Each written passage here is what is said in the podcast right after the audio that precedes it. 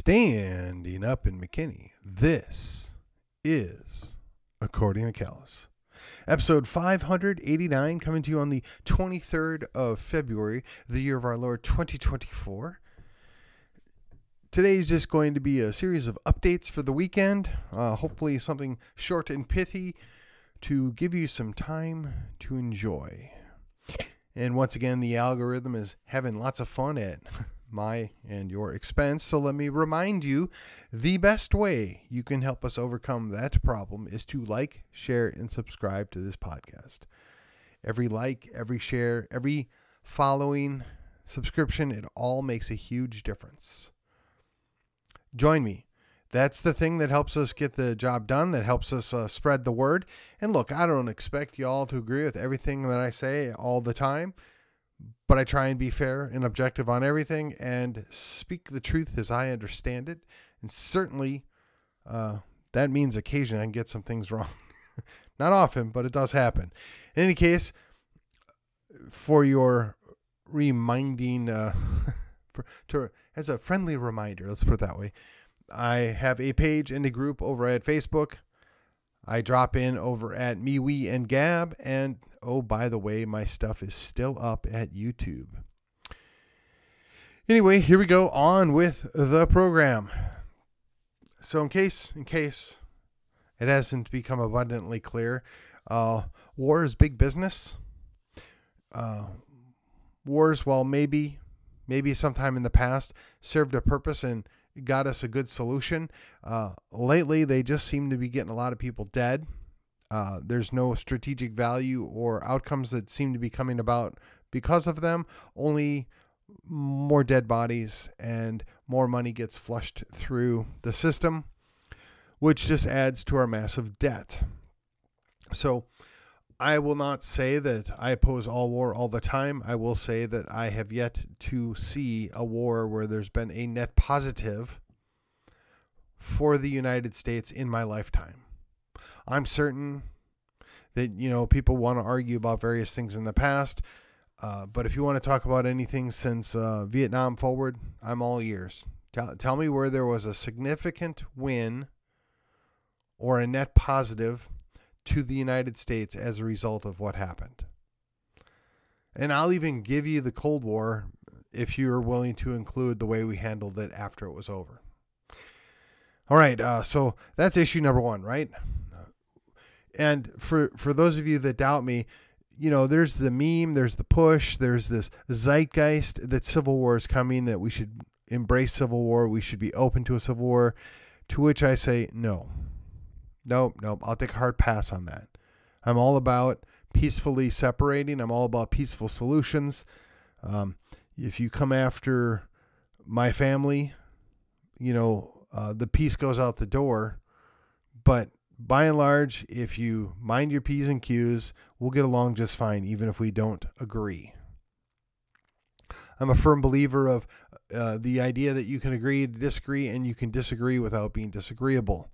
Sometimes that doesn't happen. Sometimes it's not attainable with certain folks. I know some of those folks that can be a very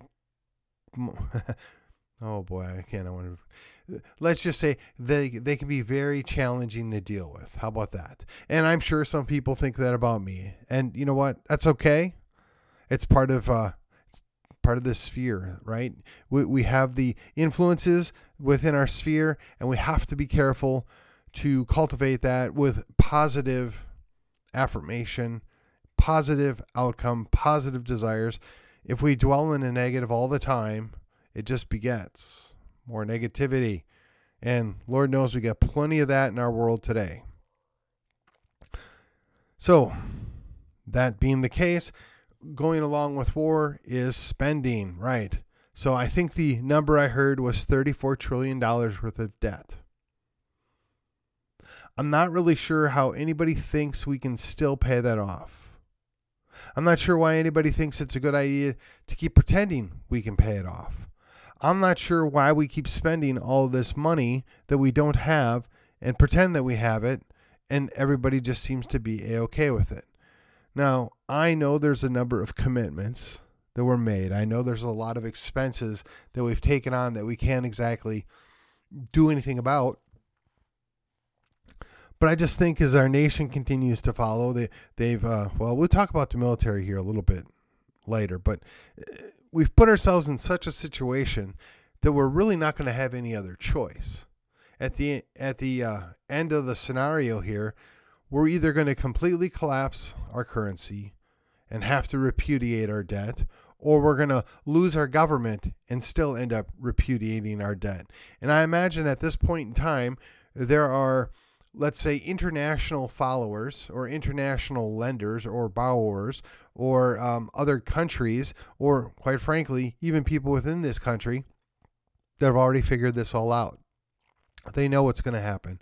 And they're playing the shell game until the very end, trying to eke out that last penny, that last dime or nickel that they can out of the American public before everything collapses. Now, as we look at the election that looms upon us, we're in the primary right now, but the election proper comes in November. We're going to be given two contrasting ideals, right? Neither of which is going to legitimately fix the problems. They can't be fixed at this point. How, how do you deal with $34 trillion worth of debt? How do you deal with being stretched over the entirety of the globe with military bases that you can't possibly arm or protect any longer? How do you deal with the idea that we think we should be global cop and nobody should question us because, well, we said so? I don't believe there's any solutions. Not left to that. Not the way things are now. I, I believe there are no solutions to maintain the status quo. Does that mean there are no solutions, period? No, that's not what I'm saying. What I'm saying is you cannot expect for things to stay the way they are for much longer. Quite frankly, I'm surprised that we were able to make it this long, this far, with as reckless as our leaders have been that we still exist in a uh, recognizable form. It's it's incredible to me, but here we are. Now, I know this is supposed to be pithy. I know it's supposed to be upbeat, and I do have some positive things to add at the end. But I, I'm trying to give you an accurate description of how I see things. There is debt that we can never ever pay off. There is economic consequences that will never be fully felt. There is strategic alliances and, let's say, military uh, responsibilities that we can't ever uphold. Being stretched so thin, being so far underwater, it's a, it's a wonder that we continue to function as we do, but we do. Now, this could be, you know, as a result of a number of factors. Most of those are way above my pay grade and beyond my understanding. But suffice it to say, that's where we're at. And while I'm not necessarily scared, it is concerning. It is something that you should be paying attention to. It's something that we're going to need to deal with. And the quickest way to get there is just understand that we can't fix DC. There are no solutions for DC. We cannot fix what the federal government has done to us slash for us. We can't fix what the federal government, the powers that be, have done to the rest of the world, not including our own country. It's never ever going to be fixable. There's no way we can turn the dial back. There's no way we can prevent what's going to happen and I don't know what it is. I, I, really, I wish I had some level of confidence. This is what's going to happen, and this is what the results are going to be. And it varies from a little bump in the road to utter catastrophe. And it could be just a slow roll, right? It takes a couple hundred years to fully implode. Or it could be a catastrophic single event. I don't know. It could be failure from within. I mean, it's not lost on me the massive quantities of people that are here that have zero interest in being part of our country, most of whom uh, have come over probably for no good, sponsored by the Chinese in one way, shape, or form. That's not lost on me. What does that mean? How is that going to play out? I don't know. Maybe there's a unplanned satellite that deploys over uh, central United States, you know, like a state like Kansas or something, and something happens that we just can't explain, and boom, there it goes. If you thought it was inconvenient or problematic to have your cell phone down yesterday, excuse me, for a few hours, what do you think it's going to be like when that happens on, let's call it a semi permanent situational? Hmm? Or, or, or maybe it's just 70% of the phones that go down. Maybe it's, you know, two thirds of the networks that crash and burn. I, I don't know. But what I can tell you is you ought to be really concerned. I don't know what that plays out to be. I don't know what it looks like. I mean, there's tons of fiction out there, right? Whether it's uh, movies, TV, books, novels, graphic novels, comic books. Uh, there's any number of ideas what the apocalypse or a post-apocalyptic world looks like. The idea of TEOTWAWKI has been around forever. I mean, prepper fiction was born out of this. You know, what are the things that you can do? What are the things that you need to do? And while that makes for very interesting reading and it's very informative and educational, eh, I'm not sure that we understand just how odd the scenario is. You know, I've often heard about the Roman Empire, you know, it didn't just collapse overnight. It's it's not like when Babylon collapsed, right? It took a process. Yeah, they sacked Rome in AD 66 or whatever it was, but Rome didn't fall for another four or five hundred years, and then after that, the uh, Greek centric Eastern Roman Empire went on until at least the 1400s another 800 years to a 1,000 years. Again, depending who you're, who you're talking to and how they want to define it and account it.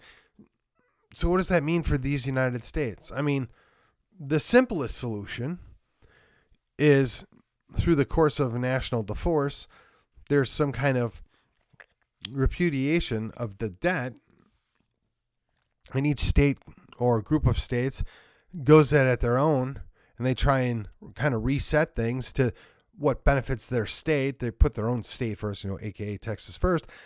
But I don't think we're going to be allowed to do that, at least not without consequences. But everybody that's observing's got to wonder how is this going to be taken care of? What are you going to do? There is no turning back. There is not a proper solution. And even in my perfect world, where Texas sails off into the sunset, becomes its own nation, and turns in its own renaissance or whatever you want to call it, the reality is that's not likely to happen. So, what does that mean? What does it look like? Well, funny you should ask. In the remaining five to 10 minutes here, let me just say all of this is pure speculation. There's no way to know for sure what's going to happen. So, you, one, have to keep working like nothing's wrong. Because you have to deal with and address the things as the world operates now. You have to move forward in the world as it is and accept it as it is and do what you need to do in the world as it is. While you're doing that, this is where it can kind of interesting, right? We need to be working on and building these parallel economies, these parallel solutions. Now, I know this is a thing, you know, from the quote unquote Christian nationalist side, or even just the people over at Gab, or just people that are on the outs with, uh, let's call it the federal society, they've been acknowledging that they don't want us to be part of it. That they, they don't want us involved. With, that's okay. We're going to take them up on it. We're going to do our own thing. We're going to build these parallel systems. We're going to build a parallel society. We're going to be able to take care of ourselves, our friends, our family, our allies. So it seems to me the simplest thing that you can do is you can't fix what's been broken beyond repair, but you can help create something to replace it.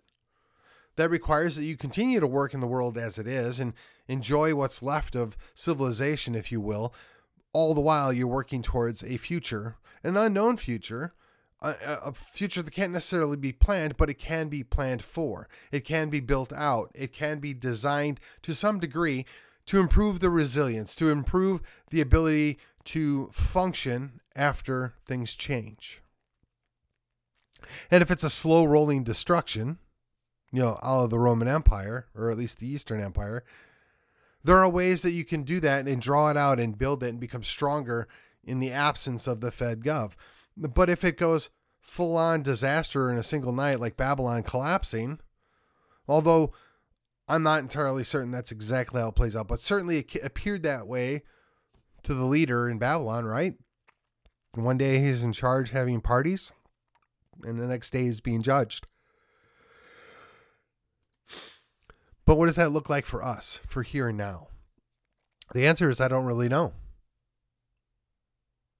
The answer is that we accept the world that we're in, we acknowledge the world to come, and we function and do what we need to do to survive in the current culture, the current government, the current situation, all the while building and expecting the replacement to follow being prepared and building for. I mean, what other choice do we have? Now, here's where it gets interesting. That's going to mean something different for each and every person. I mean, look, there are preppers out there that they're they've got this all worked out, six ways to Sunday, how this is going to work. Yeah, that's great. Uh, they can provide for their own family. That's even better. I'm not in that boat. I'm not saying they're wrong. I, I'm just not there. That being said, there are the other, let's call them separatists. I don't like the term, but we're just saying they're all about the parallel economy. They're all about the parallel functionality. I think they've got a much better way of looking at it in that we we accept what we have, we work with what we have, but all the while we're building its replacement, the thing that'll stand when the others collapse. And it, when and if we get kicked out of the civil society as it's currently understood, we have this there. We're going to continue to do business. We're going to continue to look after our family, our friends, our church, right? The resilience, the the uh, ability to be anti-fragile. Now, there's plenty of books on this. There's a lot of people that have spent far more time dwelling on these ideas, these ideals. There's all sorts of plans and frameworks and all that stuff out there. And I would encourage you go find it. it it's fascinating. I've scratched the surface on it myself in my personal life, right? In my real life, if you will. I don't want to spend a lot of time uh, on it in my podcast because it's it's kind of beyond my realm. It's kind of beyond my breadth of experience. I want to focus on these things at a local, statewide situation, advocate for the things that are important, and acknowledge where we're at and what's left and what we can still do while we still exist in our current form but in the back of my head, I keep thinking about, well, yeah, but that might not last. I mean, it might be six months, it might be six years. Heck, it might go 60 years and I never see it. But that doesn't mean I shouldn't be working and looking at these other things. So again, for you, that might be different. Maybe, maybe you're you've got money to invest. Okay, let's start a school. Let's start a semi-independent community somewhere. Let let's build out or take over a county boy, that sounds terrible. Let's graft ourselves into a county government somewhere and and take part in that county's government and improve the county and want or they will want for us to lead and do a good job for them. Not really take over, but create a symbiotic relationship. How about that? That sounds a little more uh, net positive, right? A symbiotic relationship, both sides benefit, as opposed to a parasitic relationship, which is what DC has on all the rest of the other states, right? They're parasites and they're bleeding us dry. While we're looking at that, I mean, talk about communities, talk about independent companies, talking about independent media. I mean, that's what I do right now. I do independent media. I'm not sure how this plays out if and when YouTube finally pulls the plug if and when you know Podbean or um, Spotify decide I'm persona non grata. I mean, look, there's Rumble. Okay. The idea is I don't want to go hide in the bubble. I don't want to be part of an echo chamber. I want to engage in ideas. I throw this out there for the general public. Now, I know the vast majority of the people listening to me, they're going to agree in principle on probably a very high percentage they might disagree on practical application or you know the various applications of different ideals even. But as a general rule they're going to be mostly in agreement. But they're also in my bubble. They're also in my sphere of existence.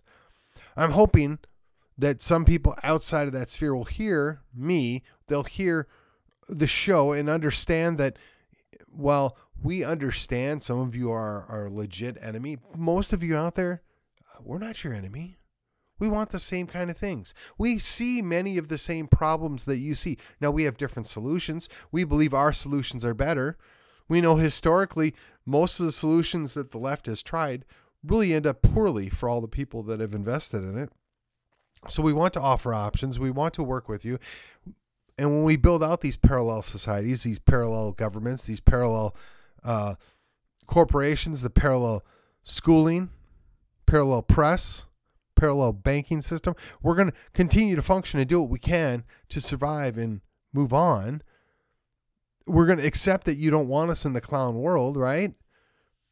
But we need to do these things now. We need to do these things while it's still just a Cold War. You don't want a hot war. You don't want to deal with the hot war. That's the whole thing, you know civil war, whether it's inevitable or not, the longer we can push it off, the longer we can delay it, the better it is for all of us. I mean, just think about this for a second. Uh, Matt Bracken, an author, uh, wrote something called the Civil War II Cube. He's got three primary things that affect what it's going to be like, what the, I guess, the level of intensity of a hot civil war is going to be around you, or perhaps the likelihood of how hot it's going to be around you. And, and again, some of it's speculation, but you should read this. Go look it up Civil War II Cube. It's eye opening. You know, I heard somebody say that, you know, if the Civil War ever devolves to a point where they, or I'm sorry, if the United States ever devolves into a point where they actually have a hot civil war, you're going to be looking at Rwanda times the Balkans. I mean, just think about that. We created this false pluralistic society that we live in now. When I say false, is they keep selling us on the idea that we're all Americans. But if we're all Americans, then why is it a pluralistic society? I mean, as an American, yes, you can have different ideas in politics. And I guess to a degree, you can have different conceptions of who God is. But if you're still clinging to where you came from is that's a better way. The question naturally would be well why are you here then? If you're still clinging to some odd form of government that makes its existence possible by um, oppressing others again why are you here? I mean you can play the oppression olympics games and you can say that everybody's oppressed to some degree. Yeah okay that's fine. But at least in the idealized republic, every man's a king and they can't be oppressed. And, you know, we're supposed to respect and protect the rights of the minority, and the smallest minority is the individual. That's what's supposed to happen, but that's not really working out all the well to, for us, is it? Case in point, what's going on in DC, right? You know, and everybody's got their own little adaptation and approach that they want to use, and that's great. I don't have any gripes about anybody that's looking for an alternative form of this, that, or the other thing. I think we need to be open minded and accept all of that. But if you're going to build something that's parallel, you're going to have to accept that somebody's going to disagree with you 5 or 10% of the time. You're going to have to understand that not everybody perfectly aligns with you, even if they go to the same church as you do. You cannot toss them aside and see them as an enemy. You need them. We need allies. We need bodies. We need people to be on our team. And now we're back to where we've begun. You need to be clear on who the enemy is. And yes, I believe there are enemies. I believe we, the American Republic, have enemies, some of which call themselves Americans and we need to know how to identify them and what we're doing willing to do to defeat them. Now, some people think that, well, it can be done by words. Some people think it can be done by writing a good book or a really good white paper. You'll defeat their ideas in the in the marketplace of ideals. Well, maybe, kind of, sort of. But here's the thing public education, government indoctrination, however you want to phrase it, has been working against us for at least 60 plus years at this point. I would say going all the way back to its inception, but even if I'm being uber generous, at least since the 1962 Supreme Court decision or opinion, if you prefer. They've been working against us and they've been ramping it up time after time after time. And if the government schools wasn't bad enough, it was pretty much every college has been captured. And then they captured the seminaries. And then the teachers' colleges were in the mix of this, right? They own all of this. And then look at the press. Look at the news media. All this has been angled against us. This is why it is so important that we create these parallel situations, these parallel economies, for lack of a better word. The just remove ourselves from the people that hate us. Now, maybe some are saying, oh, that kind of almost sounds like the Benedict option. Well, I guess maybe, but I look at it as survival. We're not leaving society. We're acknowledging society left us. And oh, by the way, we have our own society and we're going to keep doing what we need to do. And we're going to look after our family, our friends, and we're going to do what's best. It'd be nice to say we don't need you, but the reality is we do need everybody. We need to at least agree that those guys are the bad guys. And then, even at the grander scale, say we have a national divorce, say we've got semi independent countries that are formed out of these United States. These United States need to at least act in concert that no, we don't want the Chinese to come here and take over. No, and again, look, these are farcical ideas really at this point, but we don't want the Russians to come here and take over New England. Although I would say at this point in time, um, they probably have more in common with the old Bolsheviks than the current Russian leaders. But that that being said, in the event that somebody should actually be fearful of that, I would like to believe that the people in California, or at the very least Nevada, would say, yeah, we don't want any part of that. We're going to align with Texas or Oklahoma or whatever. We're not going to want the same things in our individual states or groups of states, but we realize we don't want them here. They're a bigger threat than those other people are. We have a lot more in common than we have apart. But we've got, again, 60 plus years of the world being turned upside down. Sexual freedom is defined by being able to kill babies in the womb. Sexual freedom has been defined even further out by what's a woman. Sexual freedom has been defined even further still by, well, I can be a man and turn into a woman, or vice versa.